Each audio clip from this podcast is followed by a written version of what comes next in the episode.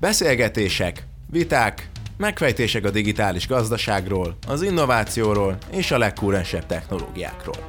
Ez itt a Digital, az IVS podcast sorozata. Könnyed társalgás, fajsúlyos témák, jövedelmező gondolatok. Hallgassatok ránk! A koronavírus járvány elmúlt másfél éve során visszatérő téma volt a távmunka és a távoktatás. Kevesebb szó esett a távkultúráról és a távszórakozásról, ám a hónapok múlásával a koncert, múzeum, színház és mindenféle kultúrélmények egyre kínzóbb hiányt jelentenek sokaknak, nem beszélve a kreatívipari alkotók egzisztenciális aggodalmairól. Mai podcast adásunk egyben a legutóbbi kreatívipari webinárunk, amelyben azt vizsgáltuk meg, hogy átvihető-e az élmény, a kultúra, a kreativitás és a katarzis az online térbe. Nagyon sok szeretettel köszöntöm a, az IVS Digital webinár sorozatának legújabb epizódjában a kedves vendégeket, és a nézőket és a hallgatókat. Én Horváth Balázs vagyok, az IVS tartalommenedzsere, és a következő egy órában, ha kérdések vannak egyébként, akkor egy kicsit többen, a kreatív ipari hibrid kihívásokról fogunk beszélni. Ezt itt látjátok is a megosztáson. Távkultúra és távszórakozás a változó normálisban. Fele van nagyon fura, egzotikus szóösszetétellel, de ezt azért hamarosan ki fogjuk bontani és át fogjuk beszélni. Méghozzá a következő vendégekkel. Kovács Andrával, aki kreatív menedzser, kurátor és a Let It Be Art Agency-t képviseli. Kun Judittal, aki vezető stratégiai designer, a Bold X-től, vagy Bold X-től, majd segít, hogy melyik a jó. Küllői Péterrel, aki befektetési bank, bankár és filantróp, és egyébként elég sok kapcsolódási pontja van a művészeti és a kulturális kérdésekhez és világhoz, és végül, de nem utolsó sorban, mert egyébként ABC sorrendben vagyunk, pedig Vajdai Vilmos, színész, rendező és a Tápszínház alapítója. Nagyon szépen üdvözlök mindenkit, és így, hogy látszódjatok is, gondoltam, akkor leveszem a megosztást. Sziasztok! És mielőtt egyébként el nem felejtem, itt van Bence Rihárt is, ne Aragudicsi, aki velem együtt fogja moderálni ezt a beszélgetést, ő pedig egyébként az IVS szakértője. Nagyon szépen köszönöm, hogy itt vagytok. A nézőknek, hallgatóknak pár hasznos információ. A következő beszélgetés egy óránig fog tartani, egy órán keresztül fog tartani. Hogyha van közben felmerülő kérdésetek, ami egyébként nagyon szeretnénk, hogyha lenne, akkor azt a chatben várjuk, légy szíves odaírjátok, és hogyha vannak, akkor a, a beszélgetés legvégén ezeket igyekszünk közösen megválaszolni. Na, akkor vágjunk is bele.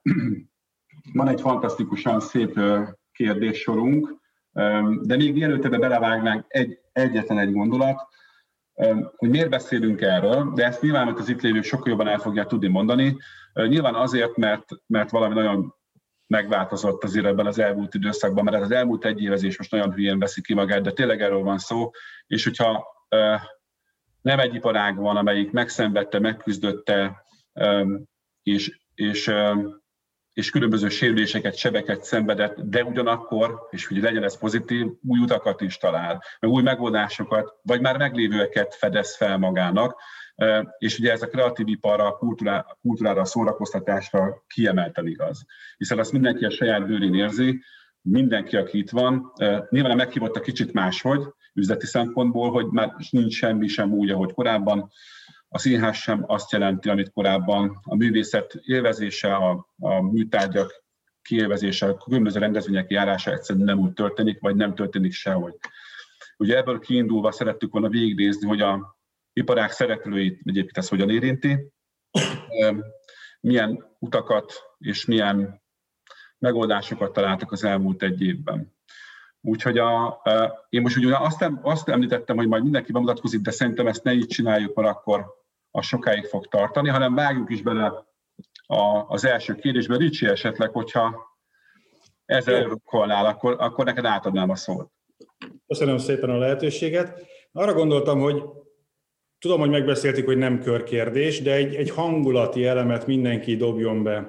Tehát ahogy az egyszeri Dacia tulajdonos mondta, ha egy ajtó becsukódik, akkor egy másik kinyílik. Hogy érzitek? Inkább becsukódott az ajtó, vagy inkább kinyílt? Inkább veszély, amit ránk kényszerített ez az új helyzet, vagy, vagy olyan új lehetőségek jöttek föl, amikkel újra lehet gondolni a továbbiakat? És ebben én egy kicsit önkényes leszek, hogy kiválaszoljon először, aztán ez nem fog megtörténni. Én ezt a Vidinek szeretném szánni, ezt a, ennek a megválaszolását elsőnek, hogyha nem baj. Nem baj.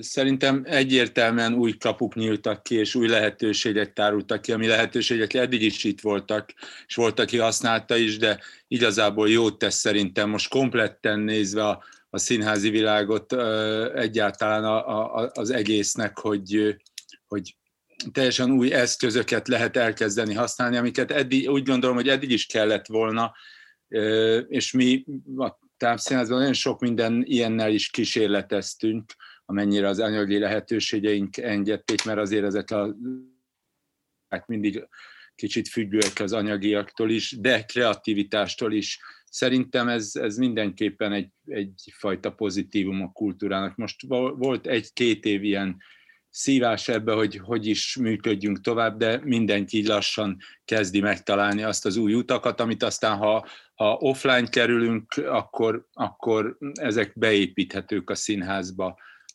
Úgyhogy mindenképpen pozitívnak gondolom. Röviden. Többiek, többiek mennyire osztjátok ezt a pozitív szemléletet egyébként?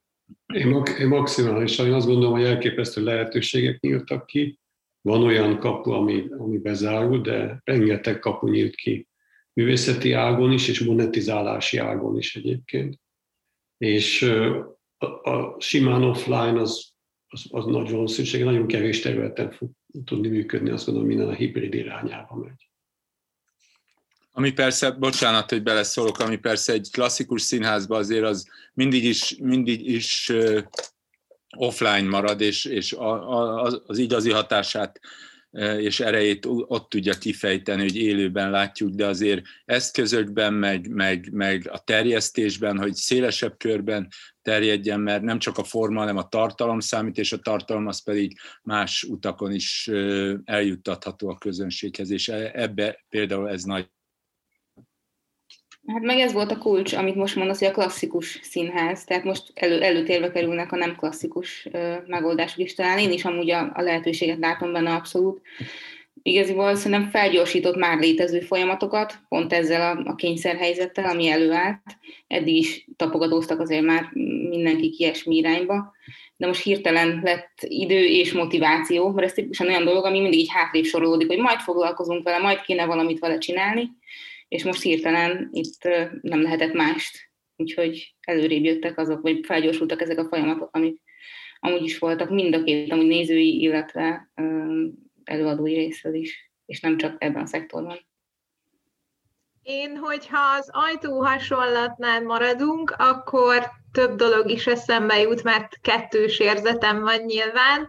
Vannak ajtók, amiknek meglettek a kulcsai, mert hogy eddig nem kerestük őket, de most muszáj volt megtalálni, mert ki kellett őket nyitni, és hogy ennek a közös élménye, ez szerintem, hogy ott van a szemünk előtt, csak menjünk át rajta, ez, ez egy nagyon kreatív folyamatot indított be, és hát nekem az ablak is eszembe jut, nem csak az ajtó, hát most is ilyen digitális ablakokban beszélgetünk, hogy, hogy tényleg másképp, másképp nyílt ki az az ablak, másképpen gondolok kontextusokra, nemzetköziségre és olyan fogalmakra, amik, amik tényleg új utakat nyitottak. Ezeken az újonnan kinyílt ajtókon keresztül ugyanazokhoz jutunk el? Vagy kitágult a kör? Vagy elvesztettünk embereket? Hogy látjátok befogadó oldalról? Mindenképpen a, a közönség is keresgél, tehát nekik is egy új, új ablak, és nagyon sokan most kerültek közelebb kénytelen, kelletlen a digitális világhoz, amit idáig eltartottak maguktól, mert itt találták meg azokat, a, amiket idáig offline vagy, vagy élőben találtak, csak úgyhogy ugyanaz a, a, a helyzet szerintem a másik oldalról is, befogadói oldalról, hogy új utak nyíltak, új kapuk, ablakok. Ezt, bocsánat, ezt mind a két sapkádban alá tudod támasztani? Tehát tápszínházként is, és katonaként is? Mm, igen, távszínházként talán kevésbé, mert a távszínházzal már eddig is kísérleteztünk ilyenekkel, szabadabbak vagyunk, nincs pénzünk, tehát azt csinálunk, amit akarunk, és ilyen módon a modern technika az mindig is valahogy a távszínházba pont most volt egyébként egy olyan előadásunk, amit még a pandémia megjelenése előtt kezdtünk el csinálni, és közben be is sikerült mutatni a kettő között, a két hullám között, ami a jövőben játszódik, és körülbelül erről szól, ami most van. Hogy már minden digitálisan zajlik, és azon belül találnak meg valami egy olyan, olyan szoftvert, vagy olyan új utat, ami már a fizikai érintkezést is virtuálisan lehetővé teszi. Tehát a tápszínházban kevésbé érzem, bár itt is fontos megtalálni, mert ideig azért nagyon fontos volt, vagy nagyon erős része volt az előadásainak a, a nézőkkel való érintkezés, az interaktivitás, és akkor ennek az új útjait megtalálni digitális térbe az egy feladat, de kevésbé jelent, jelentett gondot, mint olyanoknak, akik egyáltalán ezen nem voltak rajta. Péter, te egyébként hogy látod a befektetői szemmel ez a terület is csak az elmúlt egy évben lódult meg egyébként már, mint hogy a digitalizált művészeti világ, annak bármilyen ága. Ez, ez engem nagyon érdekel, vagy hogy ebben egyre lehet, mert ugye te említetted a monetizálást, és nyilván ennek az üzleti vonatkozását. Ebben most lett igazán fantázia, vagy ebben mindig is volt, és, és az járt jól, aki már ott túlálkodott, vagy, vagy most még azért van, van mozgástére itt bármilyen üzletet vagy pénzt csinálni. Mert erről is szeretnénk beszélni egyébként, tehát hogy ennek a körnek ez is a része, hogy, hogy ez hogyan térül meg, majd erről is ki fogunk térni. Én a, egyébként a művészetben én a szívemmel vagyok benne, és nem a fejemmel, tehát nem befektetőként, de, amit, de azért abszolút figyelem, vagy támogatóként, inkább nem befektetőként. Szóval, hogy amit én látok, az az, hogy voltak lehetőségek, amik, amik kevésbé voltak kihasználva részben, azért, mert kevésbé volt kényszer, de hogy ezek a lehetőségek tárháza nagyon, nagyon megnőtt az elmúlt időszakban.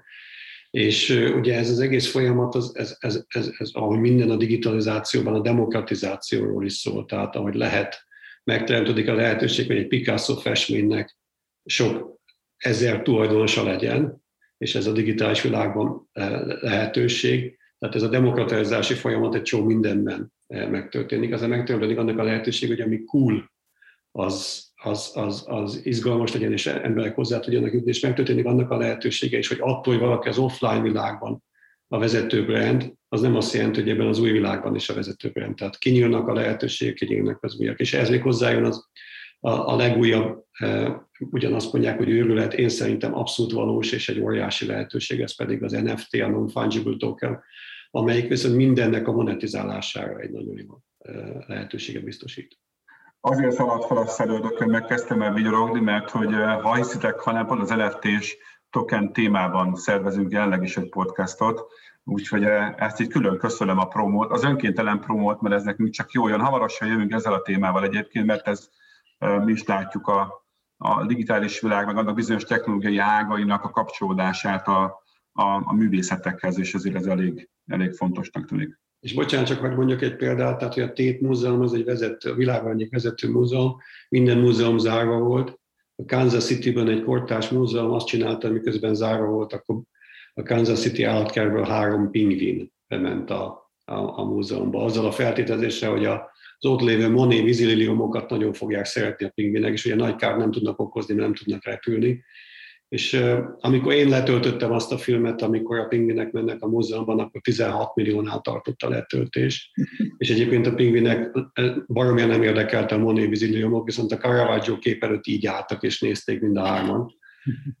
Szóval, hogy elképesztő új ötletekkel vagy, vagy, vagy kreativitással nagyon sok emberhez el lehet jutni. Egyébként a múzeum nem kérdezte meg, hogy ebből a tíz műből melyik tetszik nekünk, mert akkor 200 válaszoltak volna, és nem mondta azt, hogy ezt a, ezt a pólót, ami rajta van a pingvin, meg a Caravaggio kép, ezt nem veszed meg 10 dollárért. Tehát, hogy mindenki tanulja ennek a, ennek a világnak a lehetőségeit. Andi, nálatok a ti területeteken, vagy az ügynökségi munkában, életben az a kérdés ugyanúgy áll. Tehát, hogy a, a um, esetleg pár példát, projektet mondj már, ami, uh, ami azt mutatja, hogy, hogy ez a terület digitalizálódik. Nyilván a kérdés inkább az, hogy ez mennyire új keletű, mennyire a, a Covid hajtotta föl, mennyire voltatok rá fölkészülve egyáltalán, és ugye akikkel együttműködtek, ők mennyire voltak erre nyitottak, mert majd ezt is fogjuk kicsit taglalni, hogy ennek az egész ökoszisztémának a szereplői mennyire érzik ezt, vagy szeretik csinálni, mert ugye itt most tényleg olyan emberek ülnek, úgy tűnik, hát így válogattuk meg, valószínűleg nem volt véletlen, akik, akik nagyon érzik, de biztos vagyok benne, hogy ez nem minden esetben van így. Én főként audiovizuális installációkkal, meg performanszokkal foglalkoztam, foglalkozok. Az egy nagyon érdekes tendencia, hogy mit jelent a jelenlét. 50 ember láthat valamit, vagy hirtelen 500, mert hogy azáltal, hogy olyan tartalmakat tudtunk például gyártani, amik a képernyőt tekintették performatív térnek, sokkal nagyobb közönséghez juthatott el akár egy-egy műfaj, mondjuk egy live set, vagy egy, vagy egy installáció, vagy egy interaktív élmény, amit egyébként pedig limitál a, a fizikai tér, és ugyanakkor ez egy újfajta gondolkodást, egy újfajta kreativitást is hozott a művészek számára. Én sokat dolgozom kreatív programozókkal, akiket az elején nagyon irigyeltem, mert azt mondták, hogy nekik semmi nem változott. Ők eddig is a monitor előtt ültek, én home office voltam, mi bajod van? Üm, nyilván az a fajta motiváció azért számomra hiányzik, hogyha a jelenléthez visszatérek, hogy, hogy, hogy vannak érzékeink, amiket nem tudunk pótolni, tehát tényleg ezek azok, amik új kísérletezések lehetnek, de hogy ilyen irányba is elkezdtünk elindulni, hogy, hogy hogyan tudjuk ezt az új jelenlétet még inkább egy ilyen immerzívebb dologgá tenni, és hogy a saját idődet, azt a privát idődet, ami, ami van, igazából a saját életed kurátora leszel valamilyen módon ebben a rengeteg ö, tartalomban, ö, hogy, hogy végigülhetsz, végigmehetsz múzeumokba, ö, szerintem kitárulhat számodra a, a világ. Viszont meg kell tanulni tényleg használni, és az új szabályait, hogy mi, mik azok a befogadási idők, mi, mi az a koncentráció, mi az a figyelem, ami, ami intenzívé teszi ezt a jelenlétet. Szerintem ez egy nagyon érdekes kérdés a jövőben, mert lehet egy öt perc is, meg öt óra is tartalmas, hogy a figyelmet majd hogyan fogjuk tudni így, így ezeken a munkákon keresztül újra aktivizálni. Mert a negatív része az talán ennyi, hogy könnyebb arrébb kattintani, mint csak úgy felállni és kisétálni azon a bizonyos ajtón. Ha már tanulásról volt szó, akkor hagyd hagy tegyek fel, remélem nem túl száraz, egy módszertani kérdést.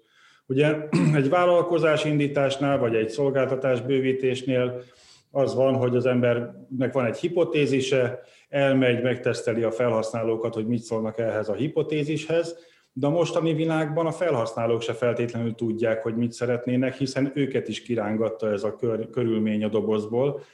Egy egy jól felépített, és az én egyik szerelmem design thinking, aki a felhasználót teszi a középpontba, az hogyan közelíteni meg ezt a kérdést? Hogy, honnan induljunk ki? Judit, hogyha ebbe egy kicsit segítenél nekünk. Uh, igen, hát ahogy mondod, a design thinking az a, az a felhasználó teszi a középpontba, tehát alapvetően onnan indul ki, bár a, a klasszikus Venn diagram, ami minden design thinking előadásban benne van, az ugye azt mondja, hogy az innováció az ott történik, ahol találkozik a felhasználó igénye, az üzleti érdekekkel és a technikai lehetőségekkel, tehát ez a, ez a szent háromság, de mivel ez egy emberközpontú módszertan, ezért igaziból a felhasználó igényeiből indul ki, ami szerintem fontos, hogy ezt nem szabad ilyen túl egyszerűsíteni, tehát nem egyféle új felhasználói hozzáállás van, hanem nagyon sokféle új felhasználói hozzáállás van. Mi a design personákkal dolgozunk, ezek ilyen leegyszerűsített igazából viselkedési mintázatok, amik alapján sok embert tudunk beazonosítani, akik egy-egy csoportba tartoznak a különböző motivációik, meg viselkedésük alapján. Tehát ilyenkor egy ilyen dizájnkutatással kezdünk, amiben van egy csomó mm, ilyen mély interjúzásos hasonló dolog, vannak benne etnográfiai eszközök, vannak benne különböző feladatok, amiknek a során igazából megismerjük, hogy hogyan viselkednek, mondjuk például a kultúrához való hozzáállásukban és viselkedésükben, milyen típusú dolgokat csinálnak, gondolnak, igényelnek az emberek, és aztán ezekből ezekből, ezekből mintázatokat keresünk, és megalapítjuk, hogy lehet, hogy van négy, de lehet, hogy nem tudom, nyolc vagy tízféle persona a kultúrához való hozzáállásuk alapján, és aztán ezek alapján tudjuk aztán megmondani, ilyen komplexebb megértésük alapján, hogy mi az, ami őket motiválja, mi az, ami nekik releváns lehet, mert igaziból az igények azok sokszor egész alapvető dolgok, emberi dolgokig mennek vissza, amire a megoldás lehet innovatív, de az igény az viszonylag örök ami, ami megvan az emberekben. És aztán persze a megoldás kitalálása, meg letesztelése, meg ilyesmi lehet az, ami az innovációhoz hoz. És, és ha már itt tartunk, akkor ez a, ez a, ez a módszertan egyébként, és ez más, a többieknek is szól, Judit, neked nyilván direktben szól, hogy ez, ez itt tetten élhető most a palettán, tehát amikor találkoztok, vagy mondjuk Billy esetében létrehoz produkciót, vagy menedzser produkciót, ez, ez így tényleg benne is van a munkafolyamatokban? Tehát, hogy a, a, amikor felkészülünk, akkor gondolunk a nézői igényekre. Vagy hogy, hogy, hogy, hogy hogyan gondoltok rá? Tehát, hogy úgy gondoltok, hogy a magatok uh, tapasztalataira alapozva, vagy, vagy bevontok segítséget, szakembert, egy, egy, például egy, egy Juditot akár ebben? Hogy megy ez? Egy Juditot igen, de amúgy a magunk ö, tapasztalataira tudunk, mi is keresgélünk, tehát el, elkezdtünk egy, egy előadást, előadás sorozatot, ami egy beszélgetős, beszélő fejek, és így alakulnak ki történetek. Szerintem elég jól működik. Hát az elsőt a trafóval csináltuk, amikor nagyon sok néző volt, mert több emberhez tudtak ők is eljutni. A második már körülbelül fele annyi nézővel, ami még mindig nem volt rossz, de onnantól már el kellett kezdeni gondolkodni, hogy hogy tudjuk ezt jobban terjeszteni. Ez viszont nem alakult át, mert eddig is valami kos eventekkel, kiküldött, tehát most ki is esnek ilyen konkrét mint szórólapozás vagy, vagy plakátozás ez nem volt, tehát annál tudtunk maradni, ami amúgy se igazából jól működik, mert mindenki ebbe a térbe próbál, és azt gondolja, ha több helyen osztja meg, akkor több, hát nem csak a saját buborékán belül jut el emberekhez, tehát működik még, vagy nem, nem, de ha lenne rá pénz mondjuk, akkor szakemberekkel bizonyára konzultálnánk ez ügybe. Egyelőre maradunk a magunk kis körénél, és teljesen boldog vagyok, ha 40-en nézik már, vagy ketten, amit mi 20 csinálunk. Péter, akkor fűz tovább, légy szíves. Az, az üzleti világban én úgy szoktam mondani az offline és az online közötti különbséget, hogy a, hogy az, off, hogy az offline világban az, azt gondolja egy vállalat, egy szervezet, hogy neki kell megmondani a tutit. És a, az online világ meg arról szól, hogy, hogy hogyan hozom be kintről azt a sokkal nagyobb tudást. Tehát amikor a Mexikó jövőben volt ez a nagy szennyezés, akkor a British Pet, Petrol egy, egy, kiírt egy pályázatot egy pénzösszeg mellett, hogy kiadja a legjobb megoldást, nem megbízott valakit, és 257 pályamú jött, és egy Las Vegas-i fotrász az ügyfelével volt, aki a legjobb megoldást szállította. A művészeti világban is azt gondolom, hogy ebbe az irányba megy, de azért nehéz, mert a tutit azt a múzeum kurátor, vagy azt a színázi csapat mondja meg, de mindenképpen azt gondolom, hogy ebbe az irányba megy, hogy be, jobban bevonni azt a fajta közönséget, vagy, vagy a külső világot abba, hogy, a, hogy alakuljon az, ami aztán a, ez egy folyamatos iterációs folyamat, tehát hogy eljusson oda, ami, ami, ami, ami, ami a legjobb.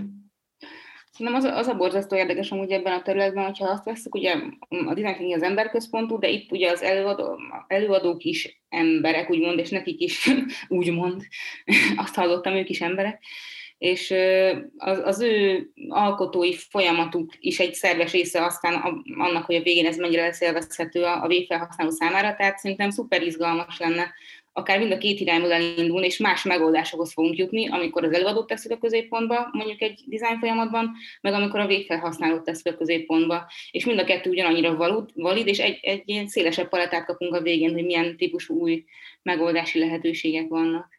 Igen, csak bocsánat, ehhez hozzászólnék a, ezért a felhasználót, tehát itt azért még a színház esetében is, bár az egy kicsit sokrétűbb, de művészetről van szó, ami ami nem, nem nézői igényeken kell, hogy alapuljon, hanem valami belső indítatás. A művészet, azt gondolom, hogy a művészet eleve nem, nem, nem valamiért van, hanem önmagáért, és ahhoz esetleg csatlakoznak emberek. Persze most ezt új, új világba vagyunk, új terekbe, és ezen belül kell megtalálnunk, de, de, de azért azt nem szabad, tehát nem, nem, nem kereskedelmi tévé vagyunk, vagy nem kereskedelmi színház, hanem, hanem a művészetünket, és most nem két nyuszit mutatok, próbáljuk, kell, kell valahogy kifejeznünk, és az meg, az meg csak az előbbi mondandóthoz fűző, gondoltam ezt, hogy, hogy nézői igényeket keresünk, és ahhoz csatlakozunk.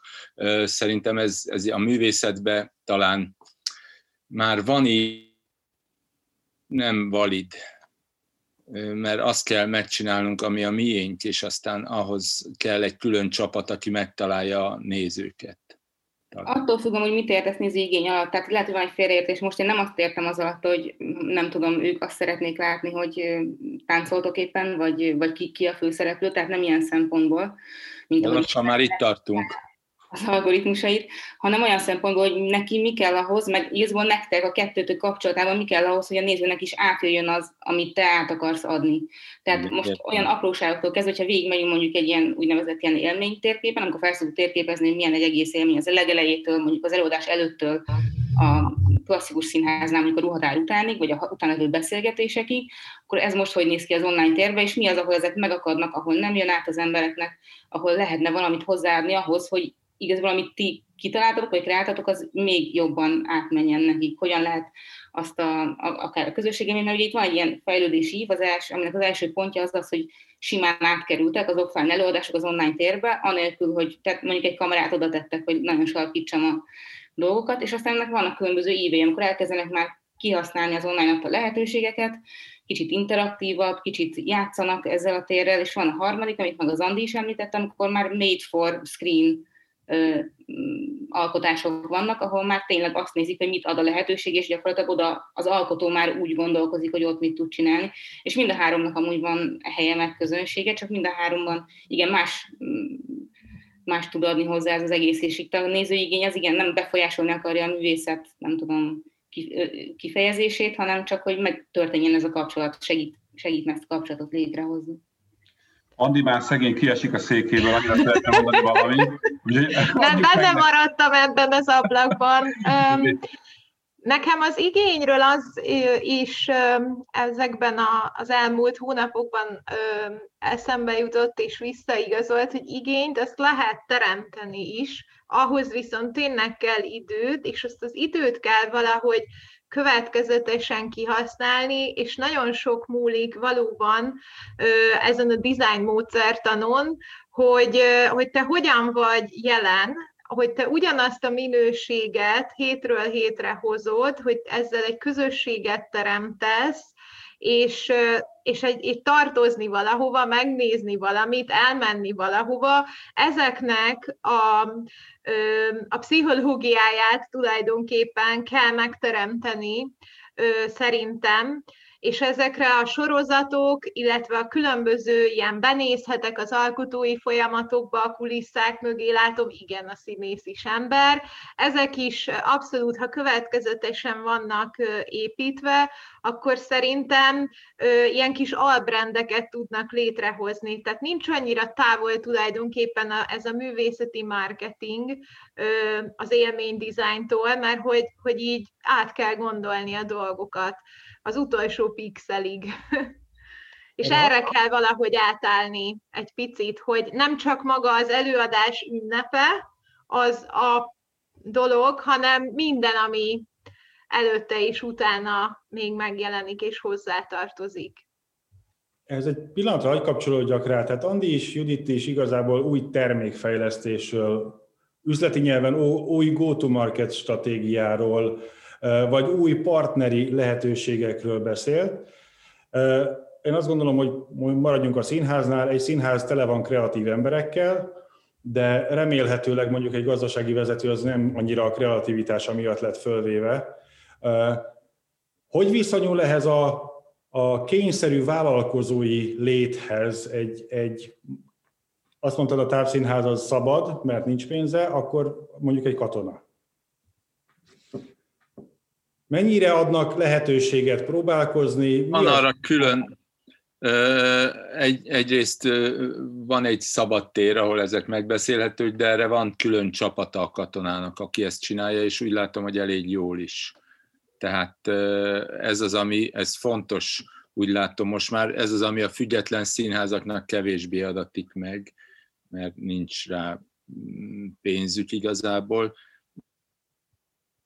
Ennek az, elmond, ez természetes is, de ez az egyes struktúrát érinti, mert ha például egy, egy nagyobb befogadó térhez csatlakozunk, mint például a trafo, akkor ott ehhez van háttér, és ezt megcsinálják. Akarunk előadást csinálni például a Béla pincéjében, akkor azt már nekünk kellene, és, és saját embereink kellenek ehhez, illetve hát marad a művészi kreativitás, hogy megpróbáljunk belekontárkodni a, ebbe a, ebbe a világba, mert elvileg nem ez a dolgunk, hanem erre, mint látszik, jó csapatok is vannak. Nagyon úgy tűnik, hogy mi itt az élcsapattal beszélgetünk, felkészült emberek, nagyon örültem az első kérdésre, mindenki pozitív választ adott, de hogy látjátok az egész magyarországi iparág helyzetét? Adott esetben összehasonlítva a többi iparággal, mennyire volt fölkészülve az iparág erre a kényszerű digitalizációra, és akkor majd tovább is mehetünk, hogy mennyire vannak jelen a képességek az iparágban, hogy ezt a digitalizációt tovább vigye, egymással kialakult-e verseny, tehát a katona elszipkázza a madács és a víg elől azokat az embereket, akik értenek ehhez. Tehát egy kicsit ebből a szempontból is nézzük meg ezt a, ezt a kört. Ne csak én beszéljek, a többiek is. Tehát van a, valami verseny kialakult, bocsánat, csak ennyit gyorsan, abba, hogy beszerezni eszközöket, és milyen módon, milyen módon közvetítsük a közönség felé pont, nem akarok sokat beszélni. Én én csak példával szeretném mondani, ugye a Marjár Dóra volt Tét Múzeumban egy önálló kiállítása, egy óriási dolog is. És más metropolitan és más múzeumok is, is gyűjteményükbe került, Vakinre és Keserjóna is Adikat és más művészek, ezek a 60-as, 70-es évek művészete. Tehát fölfedezte a világ az, hogy az avantgárd, vagy az avantgárdnak a folytatása ebben az időszakban mennyire izgalmas volt ebben a régióban.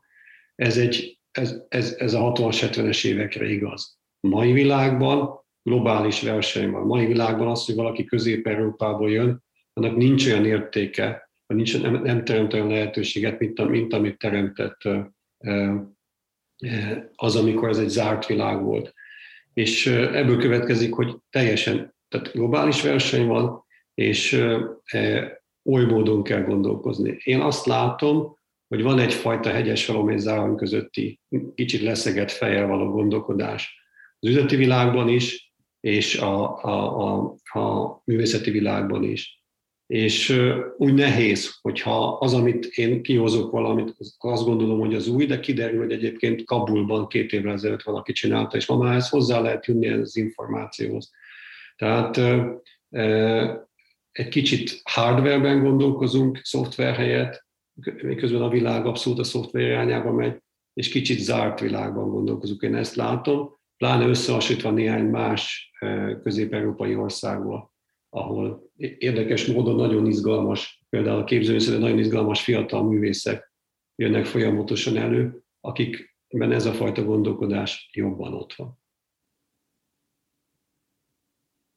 Szerintem ebben a, a versenyszituációban ennek is ö, vannak fokozatai. Az első az mindig ez az időbeli, na ki csinálta ezt először, ki merte, és időben. Tehát, hogy például én is trafós példát mondva, a Téköszít projekt, ami a foglalj helyett volt, az, az tulajdonképpen így egy ilyen virtuális nézőtér projektként bejárhatóvá tette a trafónak azt a részét, amit éppen akkor építettek hozzá, amikor nem lehetett már bemenni az épületbe, és hogy, hogy szerettünk volna egy olyan élményt visszaadni két héten belül a lezárások után, hogy, hogy te eljöhetsz hozzánk.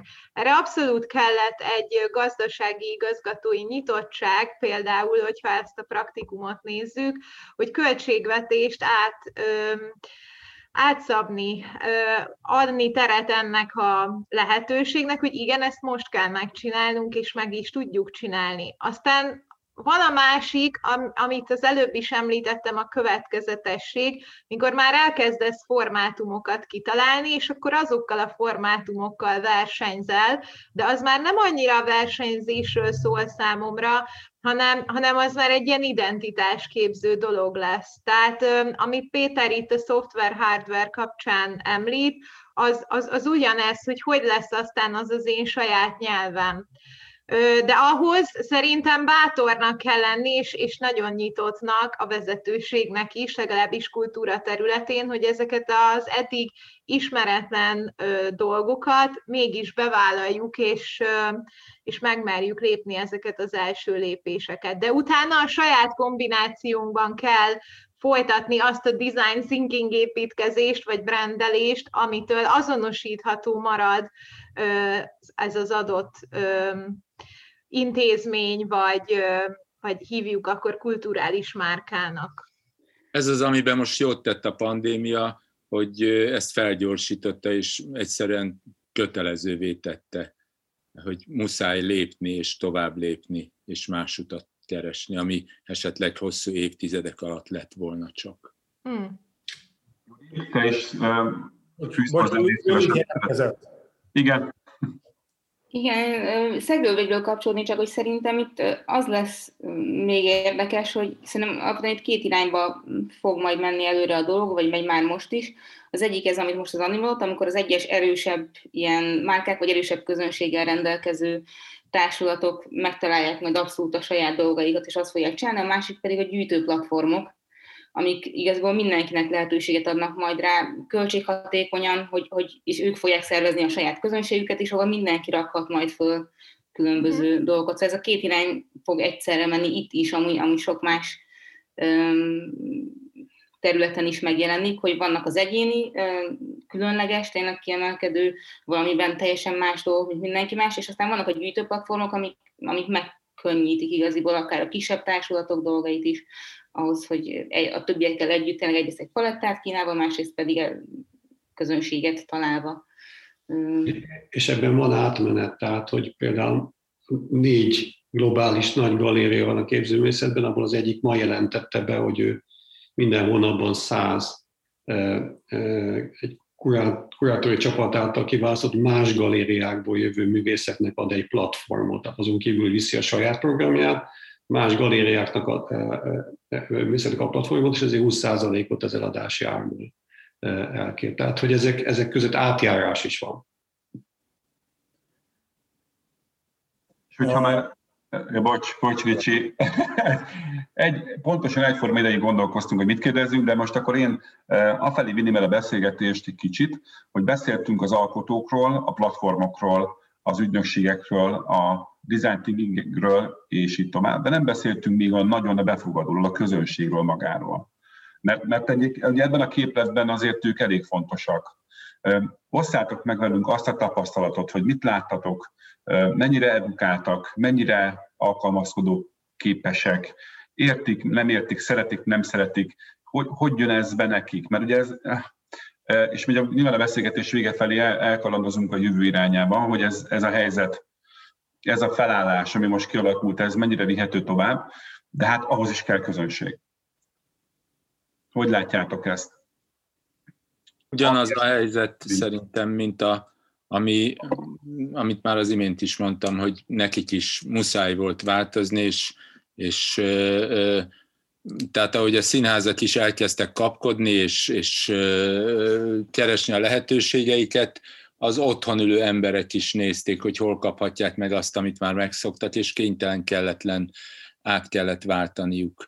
Mint a megszüntetett rádiónál is azt gondolom, hogy ez egy pozitív változás, hogy egyszerűen át kellett térni a modernebb, modernebb területre, az internetre, ami, amivel szinte megelőzik a többi, többi rádiót, és ugyanígy a, a, befogadónak is, az öreg néniknek, csak ezeket hallgattam végig ezt az egész anomáliát, az öreg néniknek is digitálisan kellett csatlakozni, és kénytelenek voltak megtanulni idáig, egyáltalán nem foglalkoztak vele, eltartották maguktól, és nagyon sok közönség így volt vele, és ezért a mai világtól is egy kicsit le voltak szakadva, most viszont ennek kapcsán kénytelenek egy csomó mindent megtanulni a digitális világba, és így, így egyáltalán a mai világba jobban bele tudnak helyezkedni az eddig elmaradott, ilyen szinten elmaradott emberek, és jobban a korban tudnak élni. Judit? Szerintem ez tök izgalmas, és ők valószínűleg a nagy része annak a törzs közönségnek, aki tényleg átvándorolt, aki járt offline is folyamatosan, és most átvándorolt, amikor kénytelen volt, és valószínűleg vissza fognak menni a külszínházakba, vagy a, a nézőtérre, amikor újra megnyitnak. És ami emellett szerintem még szuper izgalmasok, azok az a közönség, akik eddig nem voltak, vagy tudtak, és pont ez nyitotta meg nekik a lehetőséget. Tehát volt már szó, valaki említette ugye a külföldieket, még a külföldön élő magyarokat, akik végre úgymond utat kaptak, vagy kulcsot kaptak ehhez az ajtóhoz, az itthoni kultúrához, de vannak mások is, akinek egyszerűen valamiért nehéz volt eddig eljutni, akár mondjuk szülők, akik otthon vannak a gyerekekkel, és nehéz őket, nem tudom, megoldani a felügyeletet, de most így képesek voltak ők is színházba járni, akár akinek olyan a munkaideje, hogy általában nem tudom, éjszakázik, ügyel, ilyesmi, de ezek lehetnek különböző más személyes tulajdonság is, aki nem tudom, akár olyan típusú introvertáltabb emberek, akik nem szeretnek tömegbe járni, tehát megtalálja úgymond a közönségét, az olyan közönségét is, akik lehet, hogy eddig mondjuk az igényük meg volt rá, de a lehetőségük nem, hogy, hogy részt vegyenek az, a kulturális életnek ezen, ezeken a színtereit. Ez a koncertekre és minden másra ugyanúgy vonatkozik, és tök érdekes lehetőségek. Szerintem azért az fontos, hogy a, de teljesen egyetértek e, mindazzal, ami elhangzott, csak hogy vannak olyan, a művészetek olyan ágai, amiben a nyelv az fontos, és van olyan, amiben a nyelv nem fontos. És azok gondolom, a nyelv nem fontos, legyen az képzőművészet, zene, tánc, abban még sokkal nagyobb lehetőségek e, e, teremtődtek és teremtődnek, és ezeknek a kihasználása az egy tanulandó terület és folyamat, de, de elképesztő lehetőségeket jelent, és ebből rengeteg nagyon dolog tud kijönni, hogyha ezt megfelelő módon történik. Még ahol meg a nyelv fontos, bocsánat, ahol meg a nyelv fontos, azoknak is muszáj fölzárkózniuk épp ezért, és arra is egyre több, egyre több új fejlesztés és találmány van, tehát a színház, amiről szó van, ugyanúgy lehet feliratozni, és arra, arra aztán, ha már ez egyre fejlettebb lesz, az is akár közvetlenül mindenfajta egyéb beavatkozás nélkül is lehetséges lesz majd. Még mocorgott bennem egy kérdés az előbb, amikor a kultúra csinálás oldaláról közelítettük meg a dolgokat, de átfogalmazom közönség oldalára. Hogy teljesített a magyar közönség? Van-e rálátásotok arra, hogy mennyire tudott a magyar átállni, összehasonlítva akár más európai országok közösségével? Gondolom kapcsolatban vagytok német, angol, olasz, stb. partnerekkel, ők panaszkodnak, nem panaszkodnak, mi állunk-e jobban, mi le vagyunk-e maradva, tehát ho, ho, hova helyezitek Magyarországot ezen a térképen? Én most teljesen anekdotikus jelleggel fogok mesélni valamit, ha már így most csönd volt egy kicsit. Nekem Hollandiában él, én is éltem kint, és élnek kint jó barátaim, és az egyik magyar barátaim, aki kint él, aki ugye rálát mind a két országra, ő azt mondta, hogy valahogy úgy érzi, hogy itthon sokkal gyorsabban reagáltak, mert nincs az a, nem tudom, ez a street smart, hogy ez a, valamit kezdeni kell a lehetőségekkel, meg kell találni így vagy úgy valahogy, nem feltétlenül a legjobb minőségben, de hogy sokkal gyorsabban kezdtek el történni dolgok, míg kint hogy elkezdi, lassan elkezdenek őrülni a malmok, átgondolják, megtervezik, hogy hogy lehetne a legjobb, addig, addig már itt rögtön tört, elkezdett történni valami. Ez egy jó hír, végül is. A jéghátán is megélünk. Um, attól is függ, hogy ugye fizetős vagy nem fizetős programokról van szó, és ez egy nagyon érzékeny kérdése volt szerintem az elmúlt időszakoknak, meg majd lesz hogy, hogy ugye mik voltak azok a tartalmak, amik jegy nélkül ö, látogathatóak, és kapunk egy csomó számot, tehát nekem is voltak olyan audiovizuális projektjeim, amit több tízezren láttak, pedig elméletileg 50 ember jöhetett volna be egy, egy klubméretű helyiségbe, tehát ha ez alapján nézem, akkor nagyon jók a szorzók. Szerintem ezért ez egy kérdés, hogy itt a passzív meg az aktív néző, az majd mit fog jelenteni. Én a saját területemen azt látom, hogy sokkal többekhez jutott el legalább egy szempillantásra, vagy egy kattintásra az az élmény, és kereste is ezt az élményt, ugye az élőzés, mint ilyen, az is egy ilyen érdekes mérője lehet a dolognak, meg a visszanézhetem. Tehát én azt látom, hogy, hogy jól teljesített, a külföldiekhez képest szerintem mi rengeteg sok kis dolgot csináltunk, ami azt a kulturális színességet hozta vissza, mi ránk így jellemző, a, a külföldiektől pedig ezeket a nagy eseményeket láttam, amik, ahogyan a Judit is mondja, át vannak gondolva, ki van találva, ráérősebben, de akkor az úgy szóljon. Szóval ez, ez valahogy van, van ebben a magyar kreativitásban szerintem egy ilyen, ilyen azonnali reakció, és hogy csináljuk, mert, mert szeretnénk ezt a folytonosságot megőrizni, ami egy, egy tök nagy érték. Másképp érték, mint egy átgondolt nagy stratégia.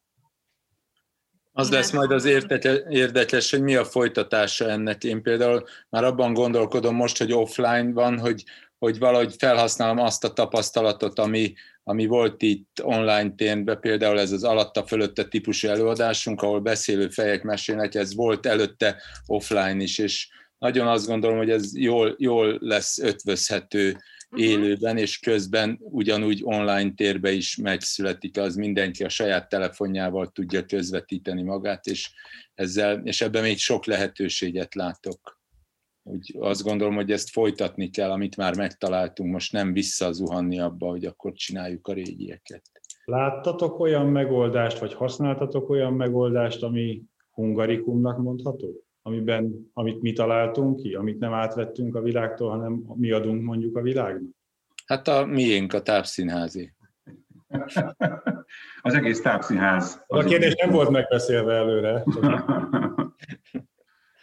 Egyébként a, a bocsánat, nem, nem. Csak nem, nem, nem, én, én csak kérdéset tennék fel, az, amit te mondasz, az valószínűleg sokkal izgalmasabb. Nem, hát csak annyi, hogy szeretem a tájékozatlanságomat, tehát, hogy nem, nincs időm vagy kedvem járni színházba, meg más előadásokat nézni, ezért minden dolog, amit kitalálunk, azt, azt én találtam ki, vagy mi találtuk ki. Ha megy elmegy egy színházba, csak azt látom, amit mi már csináltunk. Úgyhogy ilyen módon mi találtunk ki mindent. Én. És egyébként a, a, hát mindenki vili és távszínház, igen, ezt már az elején is megbeszéltük, de, de, de ha már egyébként te behoztad ezt a gondolatot, ez is lenne lassan a levezetése a beszélgetésnek, mert, mert tökéletesen megfogalmaztad azt a kérdést, meg azt a dilemmát, hogy hogyan tovább. Hát ez nyilván mindenki kérdezi, ez most ez egy ilyen állandó kérdés mindenki fejében, és hát a kultúra szereplői esetében meg még inkább.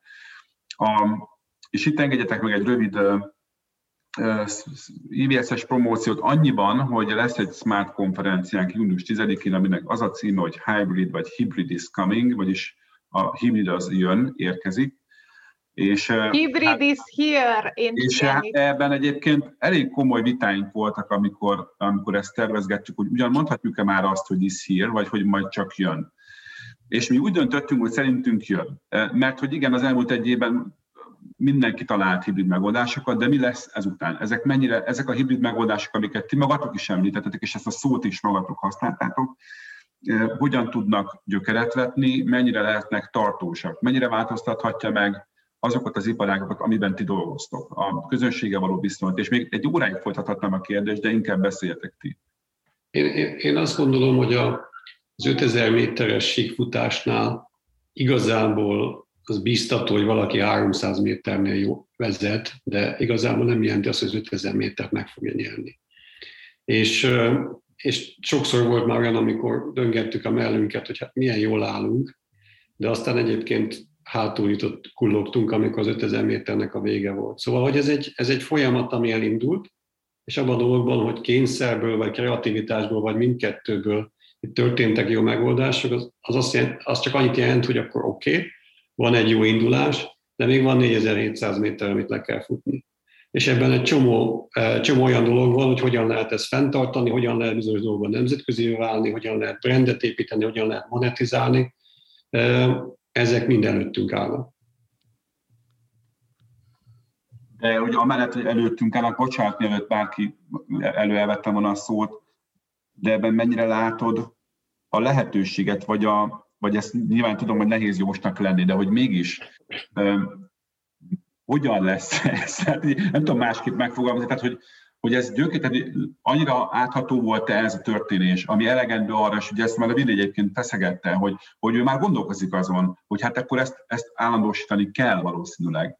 De, de Péter, te meg esetleg ez látsz ebben, igen, akkor ez, ez egy üzleti alap lehet, hogy így menjünk tovább egy-egy vállalkozásra, hogy ez elegendő infónk van-e arra, hogy mondjuk így döntsön már bárki, mondjuk egy tápszent, vagy egy katona, vagy, vagy végül is akárki.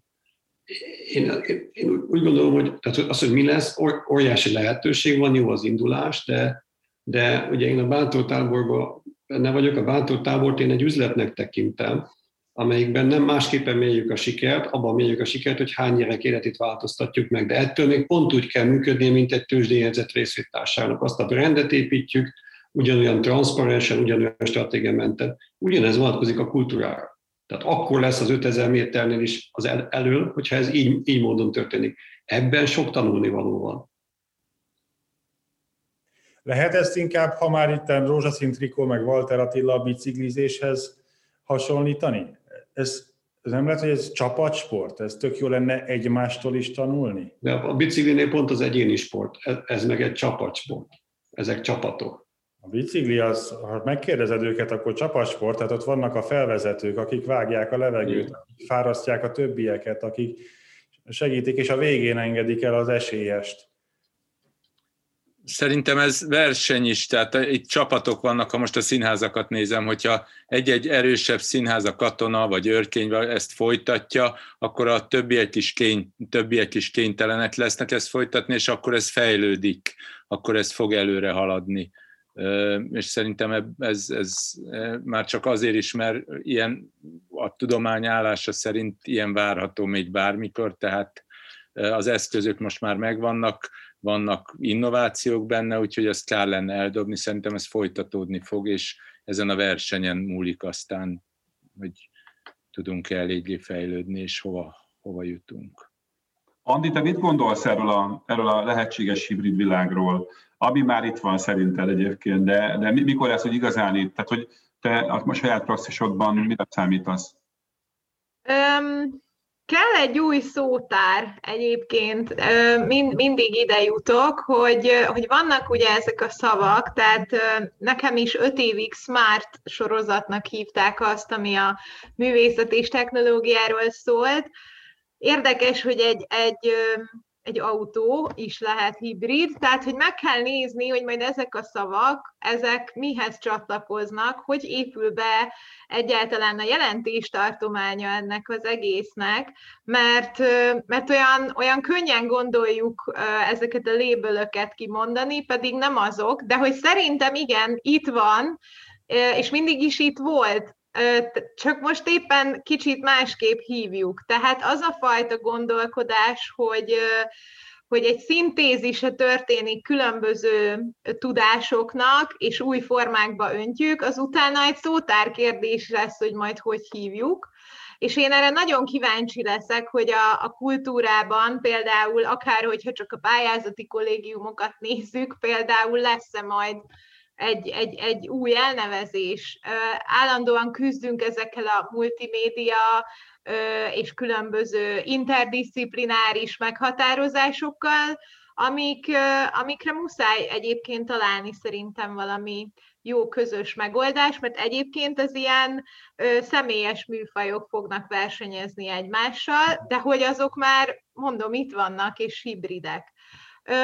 Még annyit az együttműködésről, hogy szerintem az, az egy nagyon fontos dolog, hogy, hogy megosszuk egymással egyébként ezeket a ö, tudásokat. Tehát, hogy persze versenyzünk, de rengeteget lehet a fejlődés érdekében spórolni ö, egymás tudásából, és, és hogy az valahogy sokkal előrébb vivő, én azt gondolom, hogyha együtt leszünk jobbak, és aztán mindig kicsit a másiknál is, de hogy ez, ez egy fontos része ez a tudás megosztás, amit szerintem nekünk gyakorolni kell még.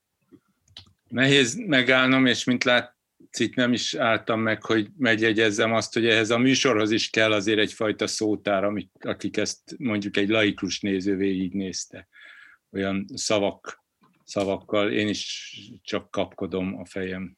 Kb. értem, de... de mondja, csak a Andi mostani hozzászólását is figyelembe véve. Akkor ilyenkor kell breakout roomba menni, most mondtam még egy ilyen furasz. Igen. Megbeszélünk minden. De közben Juditot is engedjük szóhoz jutni, mert szerettem mondani valamit. Igen, én, én akkor én most a végén megszólva, én, én bele is szállnék a hibridbe, mert szerintem az nem jó, ha már szótárazunk. És aztán persze ezt is lehet játszani, nekem öt év múlva is lehet, hogy kiderül, hogy nincs igazam, de én azt gondolom, hogy ezek inkább párhuzamosan létezhetnek, mint hibriden. Tehát szerintem meg kell, hogy maradjon erősebben ez az egész, nem tudom, ilyen, ilyen digitális kultúrafogyasztás, és mellette az offline kultúrafogyasztás, de ha megpróbáljuk ezt majd összemosni, legalábbis nézői szemszögből el kell választani, hogy alkotói szempontból össze lehet, persze lehet használni mindenféle technológiákat, minden, de nézői szempontból az szerintem nem egy jó megoldás, hogyha például egy azon, nem tudom, előadást mondjuk néznek egyszerre online is, meg offline is, mert akkor valamelyik nézői élmény sérülni fog tehát hogy valamelyikre nem lesz akkor a hangsúly fektetve. Tehát ilyen szempontból viszont szuper izgalmas lenne megtartani ugye az offline mellett majd ezt az egész újféle kultúrafogyasztást is, arra viszont külön szervezeti egységek, külön budget, külön előadások kellenének gyakorlatilag, hogy az teljes értékű, vagy azonos értékű tudjon lenni a, a, a néző számára. Tehát szerintem szuper izgalmas lenne, ha egymás mellett ezek meg egymás segít, egymástól tanulva tudnának fejlődni, de amikor elkezdjük összemosni, akkor sérülhet az élmény. Aztán hát, is lehet talán. Én ezzel azért nem értek egyet, nem, nem feltétlenül az sér, sérül az élmény, hanem csak más élményt kap, és esetleg egyik fölkelti a másik iránti érdeklődést. Én azért úgy gondolkodom ebbe, hogyha csinálok hibrid előadást, hogy az, az, az más, kicsit más lesz, és esetleg aki online nézi, az legközelebb eljön eljön offline is, és viszont. Én is ezzel értek egyet, csak megint csak egy példát mondva, tehát a, azokat a képzőmészetben azokat a blockbuster kiállításokat, hogy a világ minden tájáról összeszedjük a Matiszokat, és csinálunk egy Matis kiállítást mondjuk a Museum Modern Artban, New Yorkba, a Tétbe és nem tudom, Hongkongba, az fenntarthatatlan, mert olyan ekológiai lábnyoma van, és senki nem fogja ezt finanszírozni, és elfogadhatatlan. Tehát lehet azt csinálni, hogy csinálni Matisse kiállítást Londonban, lehet csinálni Matisse kiállítást New Yorkban, és csinálni Hongkongban, és online csinálni egy globális kiállítást, és a kettő együtt tud működni ebben az egészben. És rengeteg minden más példát lehet mondani abban, ahol ez a kettő együtt tud erősen működni. Meg tudtok győzni. Abban sérülhet esetleg az élmény, amit még a mondjuk egy évvel, két évvel ezelőtt fölvettek, és úgy, úgy nézed, akkor sérül az az élmény, amit az, de amit már úgy vesznek föl, hogy ezzel a tudással, hogy mind a két nézőre gondolva, vagy úgy, úgy születik meg egy előadás, hogy hibrid módon, akkor ott, azt, a, a, a, ott bizonyára lesznek rosszak is, de, de egy tehetséges alkotó az gondol mind a kettőre, hogy mind a kettő kapjon valami pluszt, ne pedig mínuszba jöjjön Igen, amikor elkezdjük így léjerelni, igen, hogy melyik, hogy igen, az, az egy tök érdekes dolog, amikor elkezdünk rárakni ilyen különböző, hogy mi az, ami esetleg csak az egyik láb, vagy igen. Nem akarom Egyébként nekem, bocsánat, csak annyi, hogy a hibridet nem tudnám ennyire online és offline, hogy attól hibrid, hogy mind a két dolog, hanem számomra az inkább egy gondolkodásmód, és ezt a szótár dolgot itt kezdeném, hogy mi az, hogy hibrid, de ha ezt a kérdést felteszem, akkor tudom, egy következő rész indul. Szóval, hogy, hogy így értem ezt a szótárasdit, hogy valahogy konszenzusra kell jutni, hogy ki mit ért alatta egyrészt, másrészt pedig ez egy gondolkodásmód, egy belehelyezkedés, egy, egy másik fajta életérzés, amin, amiben most jobban kellett szocializálódnunk, de hogy tulajdonképp így éltük az életünket eddig is, ha ebből a szempontból nézem. Úgyhogy nekem ezért, ezért érdekes ez a hibrid ö, szó majd, hogy ez a művészetben vajon mi mindent fog jelenteni. De ez egy eléggé elemzői szempont, amit te mondod. Hát végül is a, úgy indítottam, hogy tanári diplomám van, szóval back to the roots. Én, én nagyon szépen köszönöm azt, hogy Judit és Andi is felhozták az egymástól való tanulás, és, és kihegyezték ezt a, a, az összefogásnak a fontosságát. Azt hiszem, hogy mag ebben az egész elmúlt egy órában is nagyon sok olyan példát hallottunk, amiből lehet tanulni.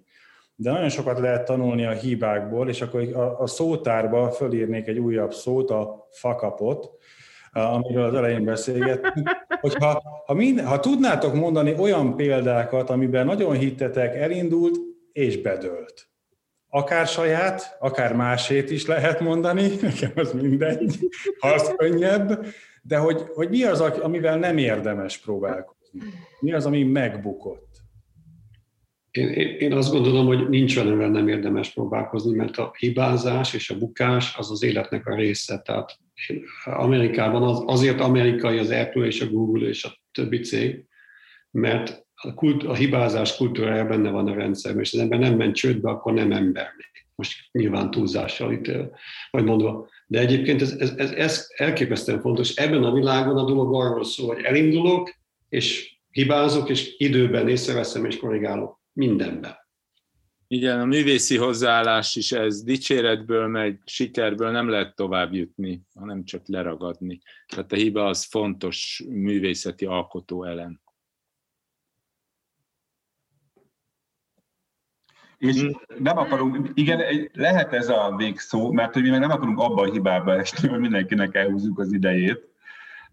Úgyhogy a Ricsinek átdobnám a lehetőséget a legkonfra, mert azt hiszem, hogy eljött az idő. És egyébként néztem a kérdéseket, sajnos nem, nem érkezett nézői, hallgatói kérdés, de így is egy kicsit túlogtunk az egy órán.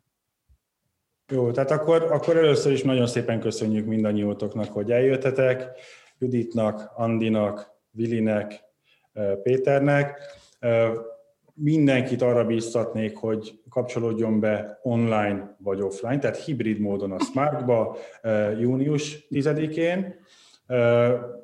Mi hiszünk a hibridben, kénytelenek is vagyunk, mert ezt hirdetjük, de azt gondoljuk, hogy, hogy azt, hogy mit hoz a jövő, azt nem tudjuk, de hogy milyen lehet, abban igenis van felelősségünk, hogy alakítsuk, és hát bízom benne, hogy, hogy olyan irányba alakítjuk, ami, ami az ember tartja központban, éljen a design service, éljen a design thinking, és értéket teremt. És én nagyon-nagyon nem szeretnék lemondani a kőszínházak eh, hangulatáról, bízom benne, hogy az az idő mi hamarabb visszajön, de abban is bízom, hogy megmarad mellette az összes olyan hibrid lehetőség, hogy a, a, a kulturális égségem az minél jobban kielégíthető legyen. Szóval mindenkinek még egyszer nagyon szépen köszönöm, a hallgatóknak is, akik velünk voltak, hallgassátok az IVS podcast sorozatát, és találkozzunk a Smarton. Köszi, sziasztok! Sziasztok! Sziasztok, köszönjük a meghívást! Ez volt a Digitalk, az IVS podcast sorozatának legfrissebb kiadása.